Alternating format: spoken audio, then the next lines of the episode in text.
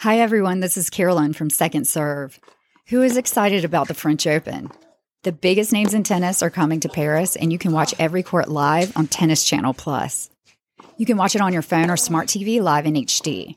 So you can watch it at work or while you're waiting in your kid's carpool line. Live coverage begins Monday, May 20th. You can be there when it happens with Tennis Channel Plus.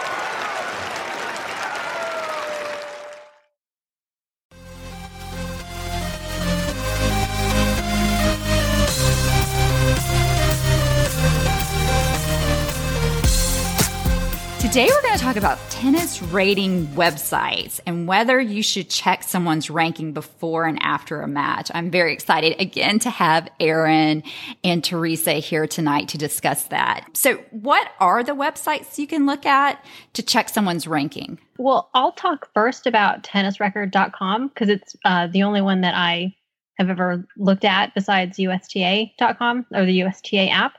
So, the neat thing about tennisrecord.com is that the USTA assigns everyone this rating, right? You're a 3.0, you're a 3.5, you're a 4.0. But that's all the granularity that you get. And within each rating level, there are obviously different skill levels, and you can be at the top of a 3.5 rating, kind of in the middle, or kind of just new to 3.5. And the USTA rating doesn't really give you any more information than that. And the neat thing about Tennis Record com is is that it does and it can show you um, where you are it can show you where your opponents are and all the shades of gray in between that 3-5 ranking. So you can go on to tennisrecord.com and take a look at yourself and see whether you're at the top of your game kind of in the middle of that 3-5 rating or kind of below average or, or near the bottom of that 3-5 rating uh, which is neat because you can kind of see where you stand relative to folks you know and your opponents and then it also can either make you feel better or worse about yourself um, once you look at it and see who you've played. I think that's really, really neat. So they've taken all this USTA data and come up with some algorithm and figured out that you're not just a three five, but you're, you know, a 3.35, which is, you know, on the high end of the spectrum, or you're barely a three five. And so I think uh, um, it's neat to see kind of where you fall within that that spectrum of players at your own level. I tend to look at tennisrecord.com after I've played someone just because personally it is better for me to know almost nothing about who I'm playing. I really like tennisrecord.com and I look at that one a lot too. Erin, do you look at any others? I do look at that one a lot. I just learned about a new one, which I'll talk about. But the Tennis League Stats is the first one that I learned about. And it was kind of like through the grapevine, like, oh, did you know that, you know, there's this website out there? And I have no idea who puts these sites together. But I think it's kind of cool that someone does. And it's got to be a lot of work for someone. But that tennis league stats, the one thing that I do like about it, you can look at a player individually, but what I actually did probably more than anything was I looked at clubs as a whole. Like I would look up the club that we play at and I would see how players were ranked, the highest rate rated player to the lowest rated player. That really was interesting to me because you can be a 2 5 or a 3 0 or a 3 5, but you might be like, you know, let's say you're a 2 5 and you're better than like most of the three O's at your club, then you can kind of guess that you might get bumped up when rate when USTA comes out with their ratings.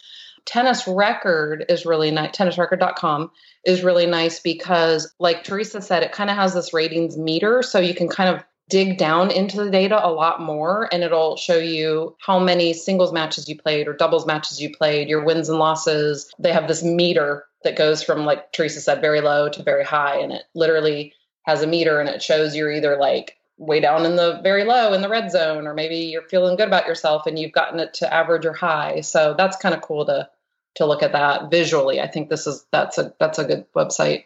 And then there's a new one that I think is going to probably take over I'm guessing and this is just completely a guess, but I wonder if USTA might even start just doing their rankings based on this new system called UTR. The website for anybody that's looking, if you just go to myutr.com and because I was bored and interested in seeing, you know, rankings, I paid $99 for the year. So it is a paid website.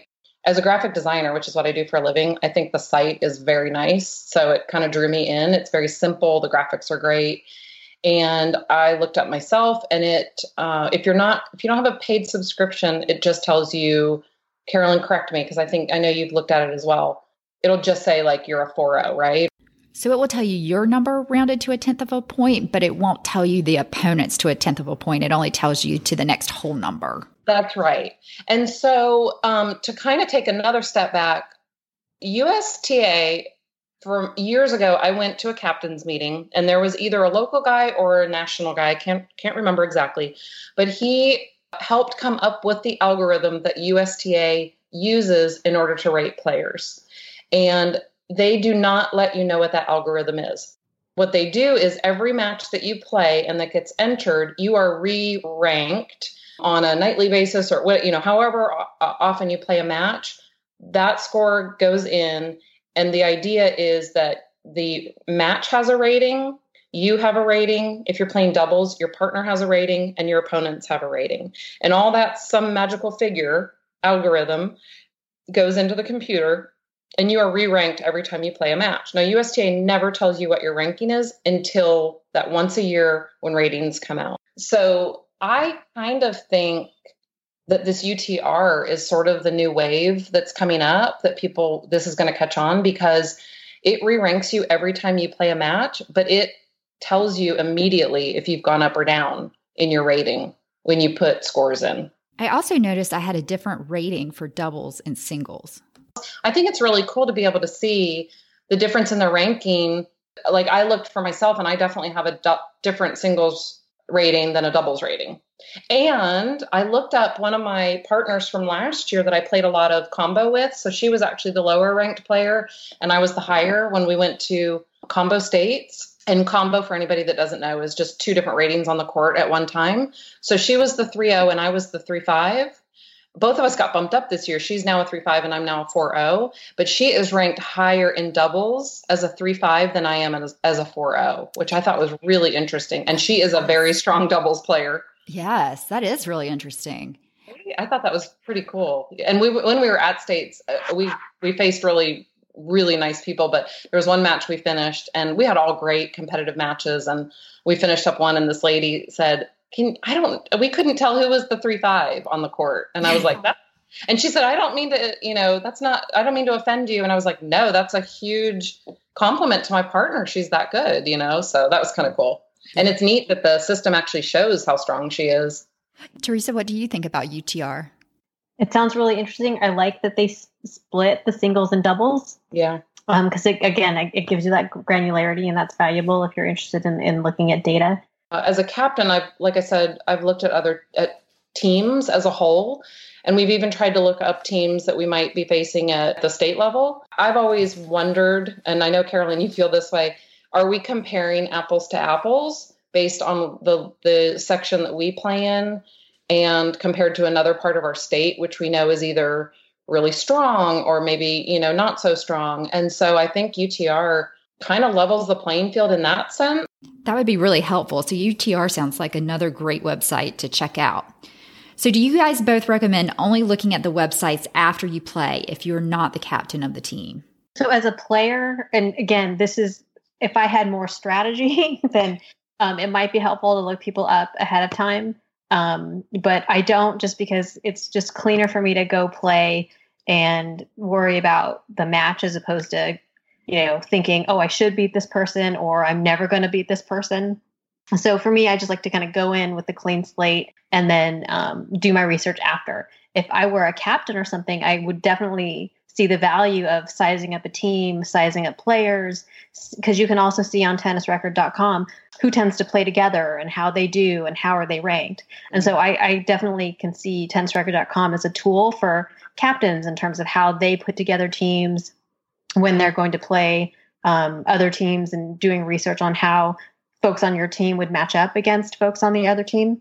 But um, I'm not a captain, so I don't do that. Oftentimes, if I lose and I've made an assumption about a player that I've played, and maybe I felt like I shouldn't have lost that match, I beat myself or whatever, then I will tell myself, "Don't look, don't look up her rating, don't look up her record, don't look," you know. and then it just eats away at me, and every, you know, most I'd say 90% of the time I look anyway, even if it's not that day. It might be a few days later when I've kind of cooled off and felt, you know, like better about myself or realized that it's just rec tennis. In the grand scheme of life, it doesn't mean anything, but um, you know, it's supposed to be fun. So I will look after. Sometimes I look up right away, and you know, sometimes it makes me feel better about myself, and sometimes worse. But I think Teresa is. I think you're smart for not looking people up ahead of time because people's egos do get in the way when they play. Right? I don't know if you feel that way, but I feel sometimes like I have to tell myself to stop saying like I should have a better score. I shouldn't. Or, you know, I should be beating this person easier or the opposite of like i can't believe i'm getting games off this person they're so good you know Yeah. and so to not have those thoughts when you're in the match and just to play and you know just think about playing and not what should or shouldn't be happening um, i think is actually much more healthy for a player I think that's really good advice. I normally look up when I, you know, when I get to the tennis courts, I'll sometimes look up the team and just kind of look to see like, what am I walking into, you know? And I probably shouldn't. So I agree with you, Erin. See, this is me learning new things from this podcast. I probably shouldn't do that. And then afterwards, because you don't know going in who you're going to play. So you just kind of have an Right. idea of like if people are rated yeah. generally. And then afterwards, I normally look people up like the second I hit the car to be like, who did I? The second you hit the car And I'm either like, oh, okay, that's right. She should beat me. She's rated really high. I'll either say that or I'll say something like, well, that rating's not correct. You know? yeah there's got to be some something's broken in the system right yeah, they need to work on that algorithm because that is not right. Yeah. So And I think Erin made a good point about like I've I've been playing for a few years and I only learned about tennisrecord.com like 9 months ago. yeah So, and it, it- you know, I think if you're just starting out, it's there's no point. I think honestly, it's um it's entertaining. It's you know, if you've got some downtime and you want to surf, you know, look at tennisrecord.com and see how you're doing and put in the names of people you know and see how they're doing and see how you play. That's that's how I try to look at it. Again, because I'm not good enough to let the data there inform anything that I do when I play. So it's it's kind of fun for after. I would say since this is a podcast that we're trying to give information to newer players, I would say just go out and play and have fun and try not to get hung up on stuff like this. It is fun, but it's really important to just go out and hit and have fun and not get too hung up on data. Thanks so much to Erin and Teresa for doing this episode. I really feel like I have learned something. I'm going to stop looking at the websites before I play a team. I'm going to let the captains worry about that. The one thing I will say about the websites is it's sometimes nice to look at after you lose badly because you may realize that maybe it wasn't you playing terribly. It was that you were playing someone that was really good. Again, with the websites, it's probably a lot of fun to look at them when your rating's going up, but not so much when it's going down. If you guys know of any other websites we should check out, please email secondservetennis at yahoo.com. Thanks so much for listening and hope to see you on the courts soon.